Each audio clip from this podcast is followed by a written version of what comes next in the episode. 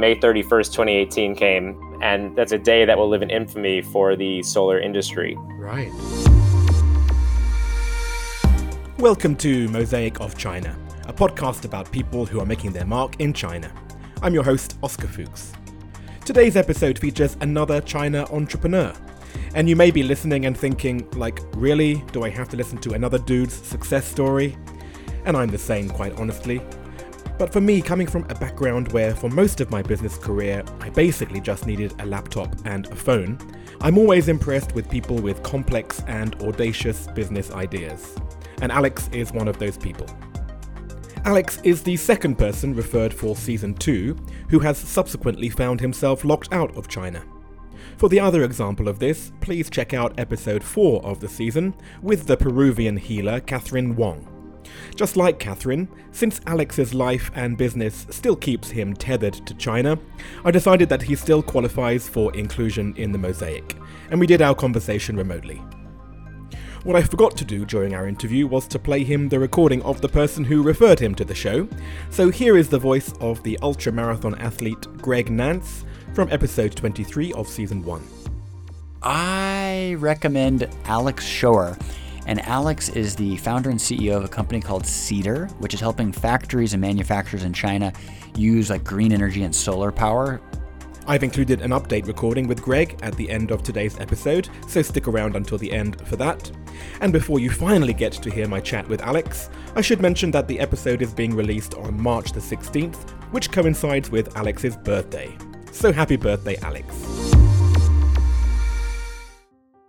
Well, thank you, Alex. I'm here with Alex Shaw, and Alex, you are currently in Sausalito in Northern California, right? That is correct. Well, thank you so much. And tell me, what is your usual job title? Because things are so unusual now, but what box should we put you in right now?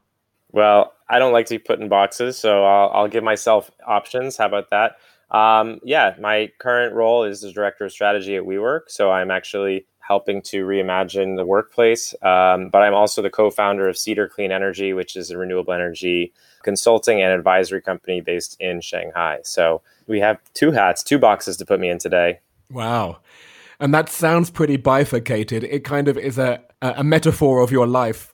Yeah, you could say that. I think that's the right word, bifurcated. And coronavirus, this whole COVID-19 situation has also kind of shown me that whatever box you're in is not really a box at all. It just becomes a starting point. Yeah, well said. Well, talking of starting points, what is the object that you have which in some way typifies your life in China? Yeah, so my object is actually a hammock. It is a portable travel hammock. And it is something that I have never left home without. You know, it weighs 7 ounces. 7 grams would be incredibly light. I've slept in train stations, airports, fields, parks. It basically allows me to feel like wherever I am, I have a home, which is kind of a nice feeling when you're someone who travels as much as I do. It's also incredibly useful for someone who travels on airplanes a lot, because flights now, they don't give you blankets. And these long flights where they blast the air conditioning, I actually sometimes use it as a blanket. And I'm a big napper. So anytime I can, I take my afternoon 20-minute to 30-minute nap. And this gives me the confidence to do that. So whether I'm going to an office or whatever it is, really, I can go and sneak out and find a little park or an area to hang up my hammock. Oh, very nice. Okay, and so in that thing, it unfurls and it becomes a big hammock, right? Exactly. Right. Yep. It packs down to the size of a fist and unfurls into a luxurious, what feels like a queen-size bed.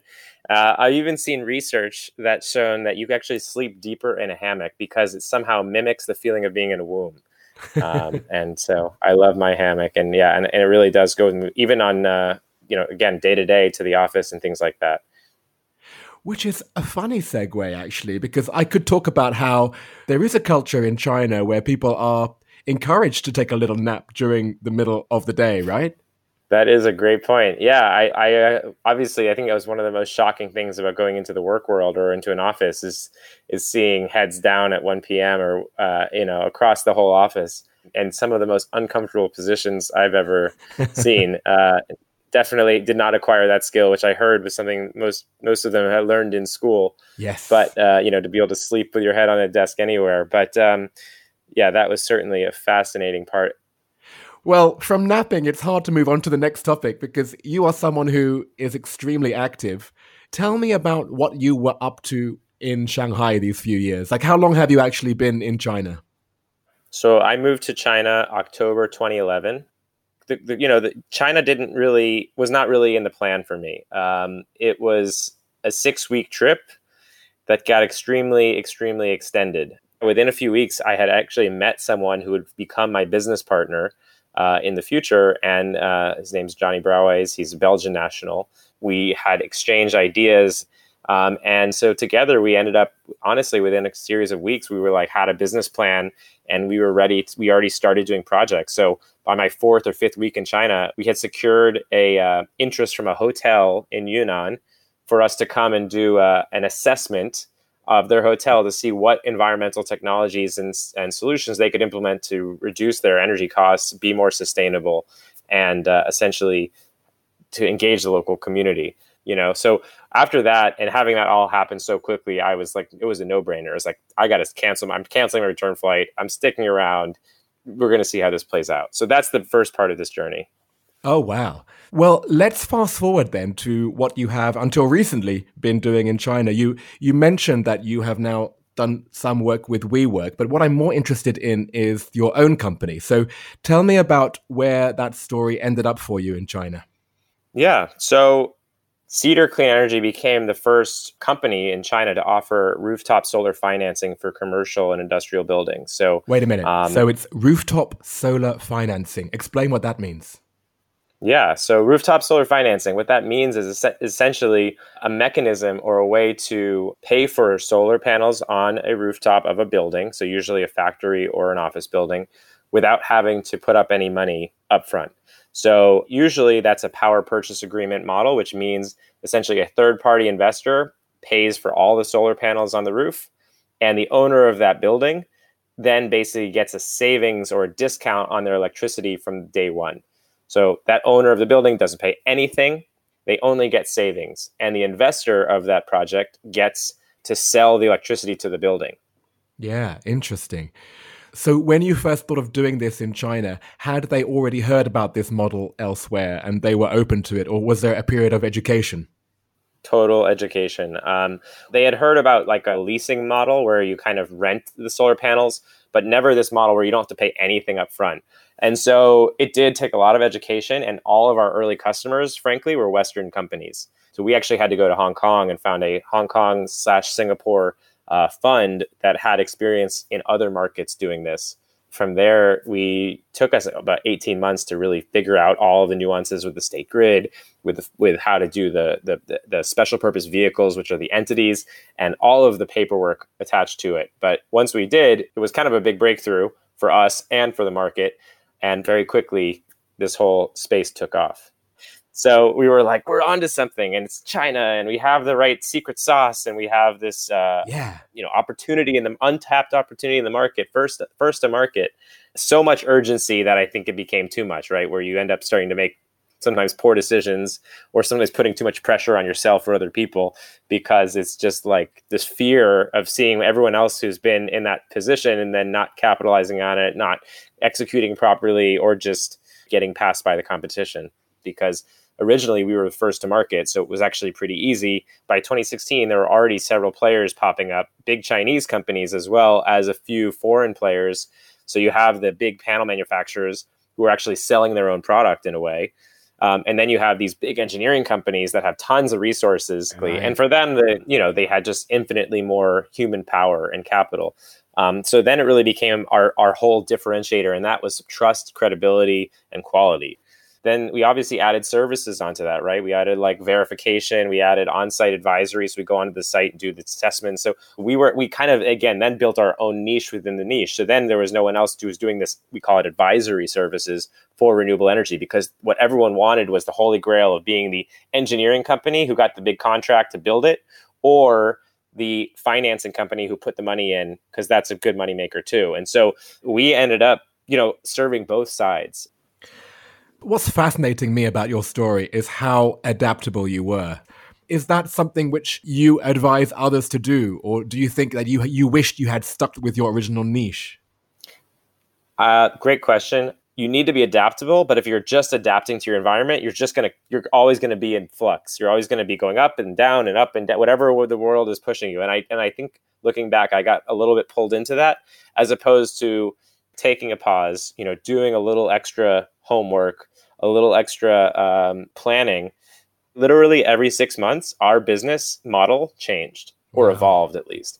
And I think that was really hard for me and the company to keep up with, because it's like, okay, this is now working well.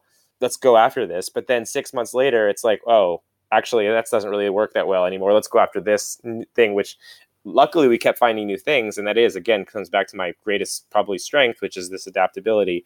But the complement is this due diligence and research. Wow. Just listening to that, it does make me exhausted. Like, you would have had to have had a lot of energy each time, almost starting again, right? Yeah. I mean, luckily it didn't feel like we were starting over, because we really did, same mission, same momentum, same team, but it was definitely exhausting. I mean, I think I'm still in recovery mode from that. There is a word that describes the industry at that time, right? Yes, exactly. And that is the solar coaster. That is the ups, the downs. The market had its own roller coaster of going from, very expensive panels to very cheap, no cash and financing to lots of it. That was just the market. And then within that, we were on our own, amplified journey. It was like the exponential version of that. But ultimately, May 31st, 2018 came, and that's a day that will live in infamy for the solar industry. Right. What happened on that day? The government stopped the subsidy for solar overnight, due to a number of factors that no one knows exactly why. Any project that had not yet received grid connection would not receive the subsidy. And so a lot of these projects were no longer economically viable without this subsidy. One of our clients was supposed to get their project grid connected on May 30th. State Grid called us saying, we need to reschedule until June 1st.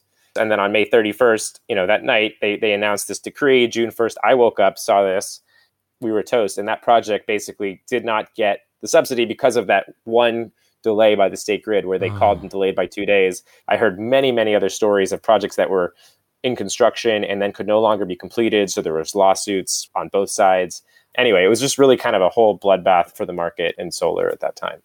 We were a month or two away from an acquisition that would have been the perfect partner. And after this whole situation, they essentially said, we're no longer expanding in China.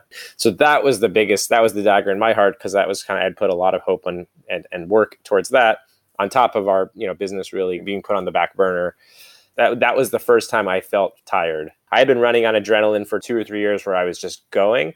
And that was the first time I was like, I think I pretty much got burnt out. I don't know, what the official diagnosis was of what officially burning out feels like, but I'm pretty sure that was it. After the initial shock the kind of just exhaustion, I kind of settled into what can you do? And I'm just happy we were in the right position to be at this critical juncture. And we're still here. Cedar is still going strong.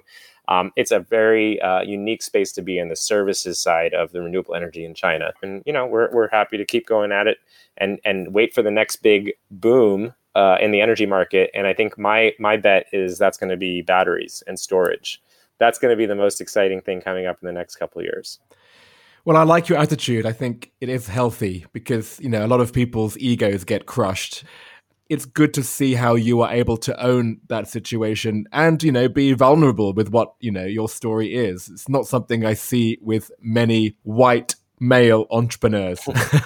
It takes a lot of looking in the mirror before you are able to start to, kind of see the reality, I guess. Nice.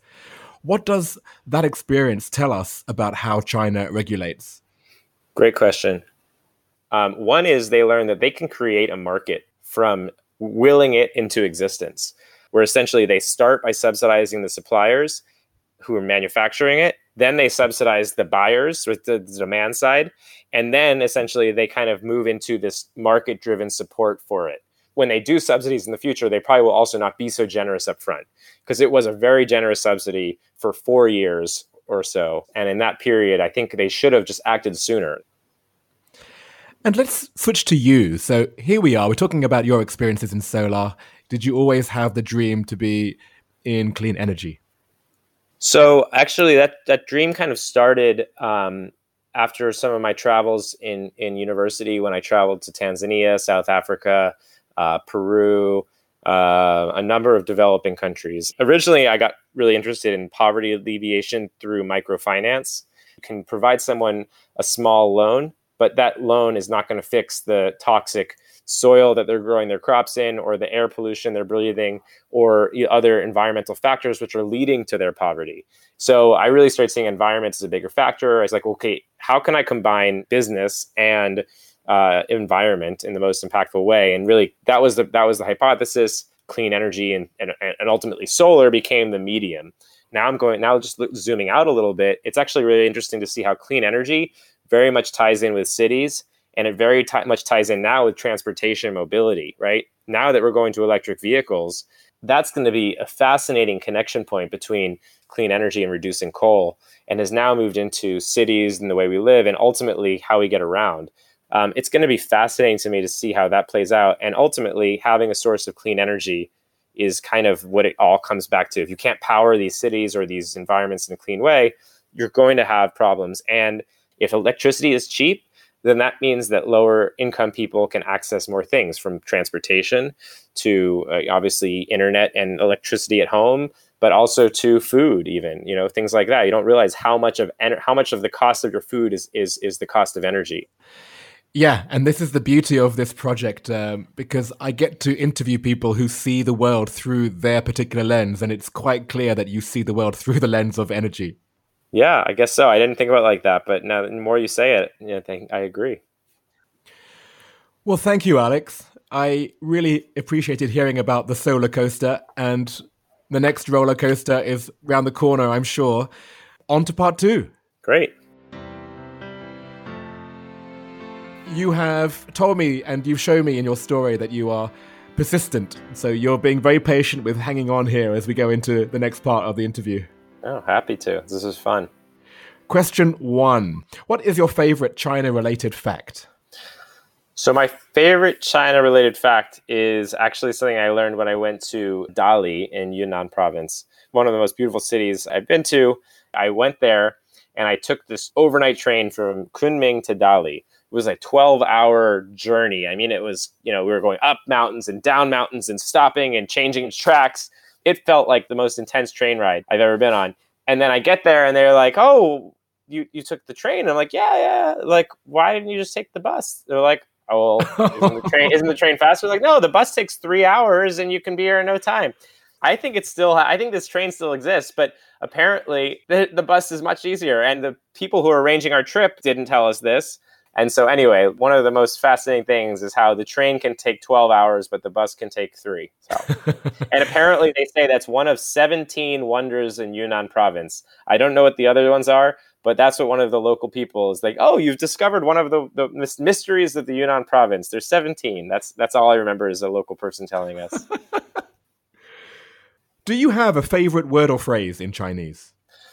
It's actually a really simple one, but I still, for me, summarizes very nicely China, which is ibu ibu lai. You know, one step at a time, basically. One step. It answers so many questions. And if I had known that from the beginning, right, it would have probably been a lot easier. Honestly speaking, when I think about your story, I think you did the right thing. You had to ride that wave, right? Yeah, no, I'm glad. Thank you for saying that. I don't think it was a mistake, but I certainly think, you know, looking back, you always know how to make it a little bit easier. So do you think nowadays you are more ibu ibu lai? I'm definitely more ibu ibu lai, but, you know, that's only by experience, not by nature. My nature is definitely the other way around, right? Just right. Trial by fire, test it and see how it works. And, you know, I never did well learning by reading. You know, I had to learn by doing. So that's why I love audio, actually, and why I love podcasts. It's so much easier for me to retain the information as opposed to reading it for some reason. No, I'm the same. I'm very bad at reading these days. What is your favorite destination within China? Actually, one of the most incredible places I've still been is this village of Xizhou, China, which is near Dali in Yunnan province, a very small village. And it's actually the place that I did my first project at this place called the Linden Center, which is an amazing historical resort. And it's just one of the places I fell in love with. And there's a lot of history, a lot of amazing food. They have this thing called the Xizhou Baba, which is this like, it's like a pizza almost, but like in a Janbing flavor. I don't know how to describe it, but it's amazing. Everyone loves Yunnan. Okay, well, here's a funny question that I usually ask people who are in China, but for you, this is a sad reality. If you left China, what would you miss the most and what would you miss the least? So what do you miss the most and what do you miss the least? Yeah, what I miss the most is the people and the feeling of community. But within that, I miss the random conversation with strangers about the simplest and most mundane things. You know, in the US, everyone asks, how are you? But they don't actually want to know. In China, they want to know. They're like, tell me everything. Where are you from? Where is what color's hair does your mother have? You know, what's the, they want to go more and more. And I just miss that. I feel that the simple conversations that you have with strangers. Cute. And it says something about the natural curiosity and the lack of boundaries in China in general, which you could say is very open and you could say is very like trespassing on your privacy. It's somewhere in between, right? Exactly. And what about the things that you would miss the least or do miss the least? Yeah, it's very simple. It's air pollution. I really disliked it. And it was the mental weight that I felt. You know, I remember one time I went to Beijing and came back with bronchitis and I saw that the AQI was over 900 one time. So, yeah. So, but yeah. And in the US, the good news is when I wake up, I actually just get to check the weather instead of just checking the air. Oh, right. Is there anything that still surprises you about life in China? I think it comes back to how a city, and I'll speak more about Shanghai in this case, how a city of almost 30 million people can feel like a village or even a college campus at times. I know it's oftentimes the expat bubble or even the international Chinese community, but something about the neighborhoods of Shanghai and the districts of Shanghai and how contained they feel, how little you really need to leave your neighborhood. You have healthcare, you have food, you have social activities, you have exercise, you have friends, you have parks, and this walkability. I miss that so much. Yeah, that's really well said. And it comes up a lot. Where is your favorite place to go out, to eat or drink or just hang out? So the place I frequent the most is actually Gondoling, godly vegetarian restaurant. It's not the coolest hangout in town. But I actually have grown to love it. I got to know all of the staff who work there. It's a chain, right? There's more than one of those places. Yeah, it is a chain. I know there's at least three in Shanghai. It has an old historic lineage of being one of the first Buddhist-style restaurants. So the one I go to is on Wuyuanlu and Wukonglu. And they have a really nice big back patio as well. So you actually get like this kind of alfresco dining if you want. And they have cheap beers. So you can go have, you know, beers at a Buddhist restaurant. I've seen these places across town and I've never gone in. So I am going to check this out. There you go. I hope you enjoy it. It's a little diamond in the rough. Next one. What is the best or worst purchase you made in China? The worst was this tent. You know, I like to do outdoor stuff and camping. So I bought this tent on Taobao, which I thought was like, you know, reading the descriptions and the reviews, it looked like kind of glorious and glamorous. It was one of those pop-up tents. And I ordered it for a festival. I'm ready to go. Got my tent. You know, of course, I didn't really check it before I went. I just got it and, you know, took the plastic off and brought it. And then, of course, I pop it up and it's for like a 5-year-old. So the thing was like literally... For 3 days, I slept with like half my body in a tent and my legs hanging out. And I was so lucky because it didn't rain that week. What is your favorite WeChat sticker? So my favorite WeChat sticker is Mind Explosion is the best way I can describe it. And it's the scientist with the mind exploding. It can change the dynamic of a conversation very quickly. There's something about this one. I think I was late to the game on this. I received it maybe half a year ago, so I don't know how long it's been around before then, but I have been using this one a lot since then. Yeah, very functional. What is your go-to song at KTV? So I always like to surprise and terrify people with my rapping because I come from Atlanta. So I usually rap to one of my favorite Atlanta rappers. Usually it's Outkast or Ludacris. So Fresh and So Clean is probably my favorite of the Outkast songs. And then I usually do a little freestyle in there. So I kind of make up my own words at some point. So I take my liberties when it comes to KTV. That sounds like you put quite a lot of effort into it. Well, I do, but I have to make up for all of my friends and colleagues who are singing beautiful, delicate Chinese songs in harmony, in the right pitch, trained, you know, and since I can't really do those Chinese songs very well, this is how I build my guanxi in other ways. Yes, that's a great overcompensation. I love it. It is indeed. And finally, what other China-related media or sources of information do you rely on?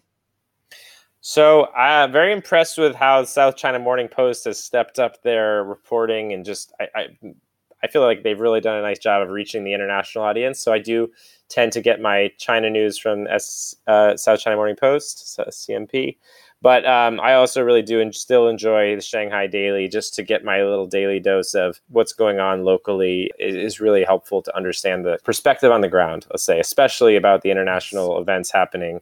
And there is one website, it's actually like a nonprofit. They translate every Chinese government announcement.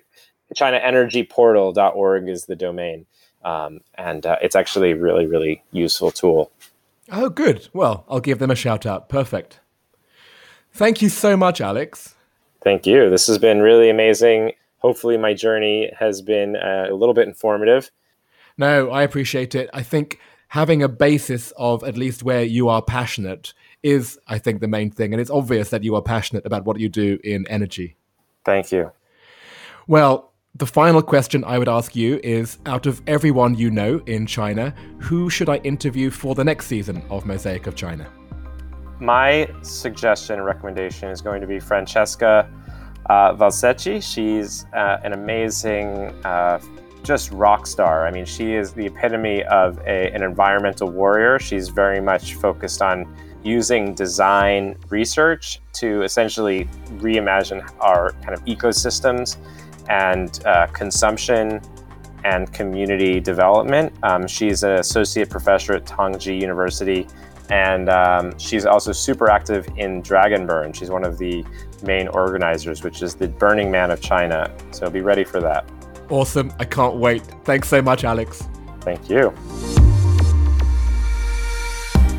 The update from Alex is that he's still managing his business from outside China. So let's see where he ends up in 2021. I know where his apartment is in Shanghai because I walk past it every day. So here's wishing you good luck, Alex. If you think his solar coaster story was dramatic, you should also hear the full story about how he ended up living on a boat in Sausalito via New Zealand, New York, and Lake Tahoe. To hear our full interview, please subscribe to the premium version on patreon.com/mosaicofchina. And here are some clips to help convince you. In Shanghai, there's 3,000 students. They're setting up a satellite campus at WeWork for those students. Oh, right. The immigration agents were asking me, did you just come in from China? And I said, yeah. And they were like, right this way, separate line. And literally you go to sleep and you wake up the next day and your industry is essentially on hold. The complexity of it was just too high. Contracts weren't as enforceable as they might be now. They did it really well. They crushed Germany. By 2016, they were nothing. I was just blown away by the audaciousness of some of the problems they were trying to solve. Recent travelers to Yunnan province might be scratching their heads about Alex's favorite China-related fact, that the train from Kunming to Dali takes 12 hours. Actually, since Alex did this trip, they have built a high-speed train link, of course.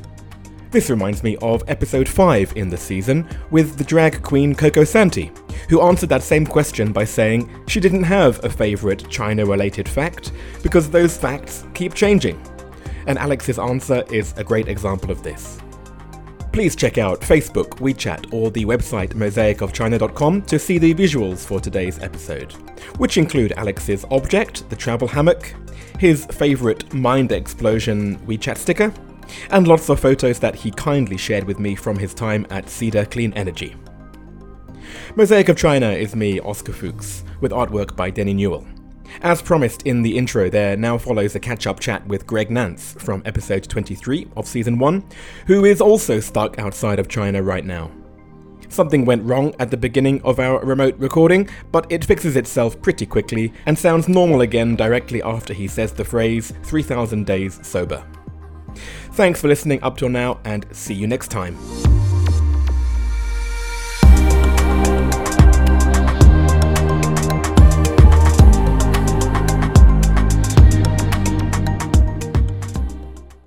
Hello, Greg.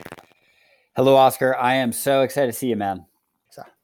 On March 16th, 2020, I was celebrating 3,000 days sober. And with that sobriety milestone, was planning to kind of publicly announce, I'm doing this run across America, 3,000 miles to honor the 3,000 days. Here's this documentary we're trying to make. Was like super fired up on that. You know, Mosaic of China was a big part of kind of having the courage to like tell this story. And our conversation, Oscar, I think was really the catalyst in so many ways. And I was so excited to like finally, you know, share this with my friends and with the world. And that was literally the first day of Washington state lockdown where no one cares about the movie you're trying to make, dude. And that was the perfect little metaphor for 2020 for me, where none of my plans have come to fruition. And every one of us are dealing with, you know, unforeseen adversity and big obstacles, big setbacks. And really for the first couple months, I felt pretty sorry for myself, you know, oh, boo-hoo, like I had all these plans.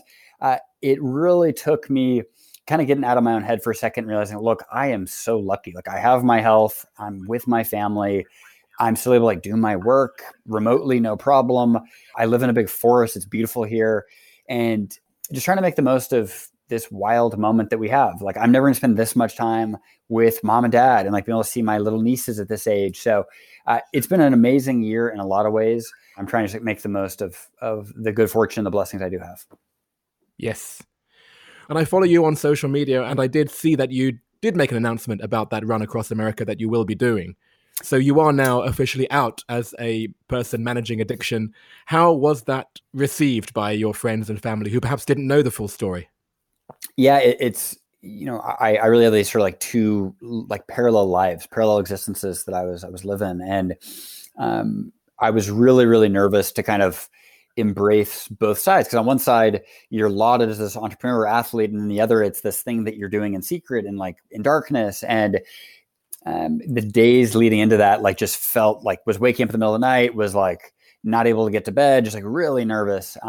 And something amazing happens with, you know, once you actually put it out there, once I shared, it's an amazing thing where friends are calling you, texting you, messaging you. And you realize how many people that you really care about are also dealing with that and had no idea that you're dealing with it. And like you had no idea they are. And I now feel, you know, I've never felt better supported. And to anyone listening that is dealing with stuff, like my encouragement is be open, like find that courage within yourself to share, because amazing things do happen. And starting on March 16th of 2020, I'm into an amazing new chapter in my life, in part by being out and sharing, you know, all this stuff. And it wasn't easy, certainly, to do that, but it's been beautiful. Wow. You owning that story was one of the things that we talked about. And, you know, it's just great to see you do that. Having seen you go through that process in the last year, maybe that's what explains that huge smile on your face today. Hey, it's part of it, man. And again, meeting you and our conversations, every little milestone gives you a little bit more confidence and courage to own your truth. And so yes. I'm grateful, man. Well, look, you were already on that road. And I know that you had a coach and a therapist who was helping you with that in the background. Keep smiling, Greg. And I'm thinking about our interview, and I remember the things that you said that you would miss the most and miss the least when you left China. Mm. And here you are, you have at least for a year left China. You were saying that you would miss the dynamism, the energy. You wouldn't miss the reckless Ulema drivers on the pavements. Tell me, what actually did you end up missing the most, and what did you end up missing the least? Yeah, so I have really, really missed the wonderful people that were in my life there. It's you just remember the great times you had, and there's this layer of stress that was in my life the entire time I was in Shanghai, you know, running a company and the stresses of all that. But There's all these wonderful people that want nothing but the best for you. And you're sharing this incredibly just enriching, life-affirming experience in Shanghai. And that is, I think, the thing I miss the most. Crazy Ulama drivers, sleepless nights, 3 a.m. phone calls for time zone arbitrage, and just like the hamster wheel of work. Those elements are things I certainly don't miss. I miss the least. And I think I'm a healthier, happier person in this phase of my life in the moment. And I've really kind of redeveloped some semblance of balance. Being close to family means a lot to me. Being, having beautiful nature, those little things, they ultimately make you who you are. And I feel really blessed to be where I am today. Well, it's funny that you are talking to me on the West Coast, because we are talking in parallel to the release of the episode that I recorded with your referral for season 2, Alex Shaw. Ah, fantastic. And, yes. And he is also stuck in the West Coast of the US in very similar circumstances, enjoying nature. Have you been in touch with Alex throughout this period? We have. So Alex is one of my accountant buddies, and it's been wonderful because he's a guy that we moved to China within a few months of each other. We both rode the roller coaster, the highest highs, lowest lows, everything in between. And now we're both kind of pivoting and sort of trying to reinvent, what's ahead. And he's a really, really special guy. And he's someone that has wonderful insights. So I learn a lot from him every time. Wonderful. Well, that's a lovely connection. And it's, of course, great to continue to have a connection with you as well, Greg. Let's continue to keep in touch. I'm very proud that you are part of this project. Don't be a stranger, please. Heck yeah. Thank you, Oscar. Godspeed.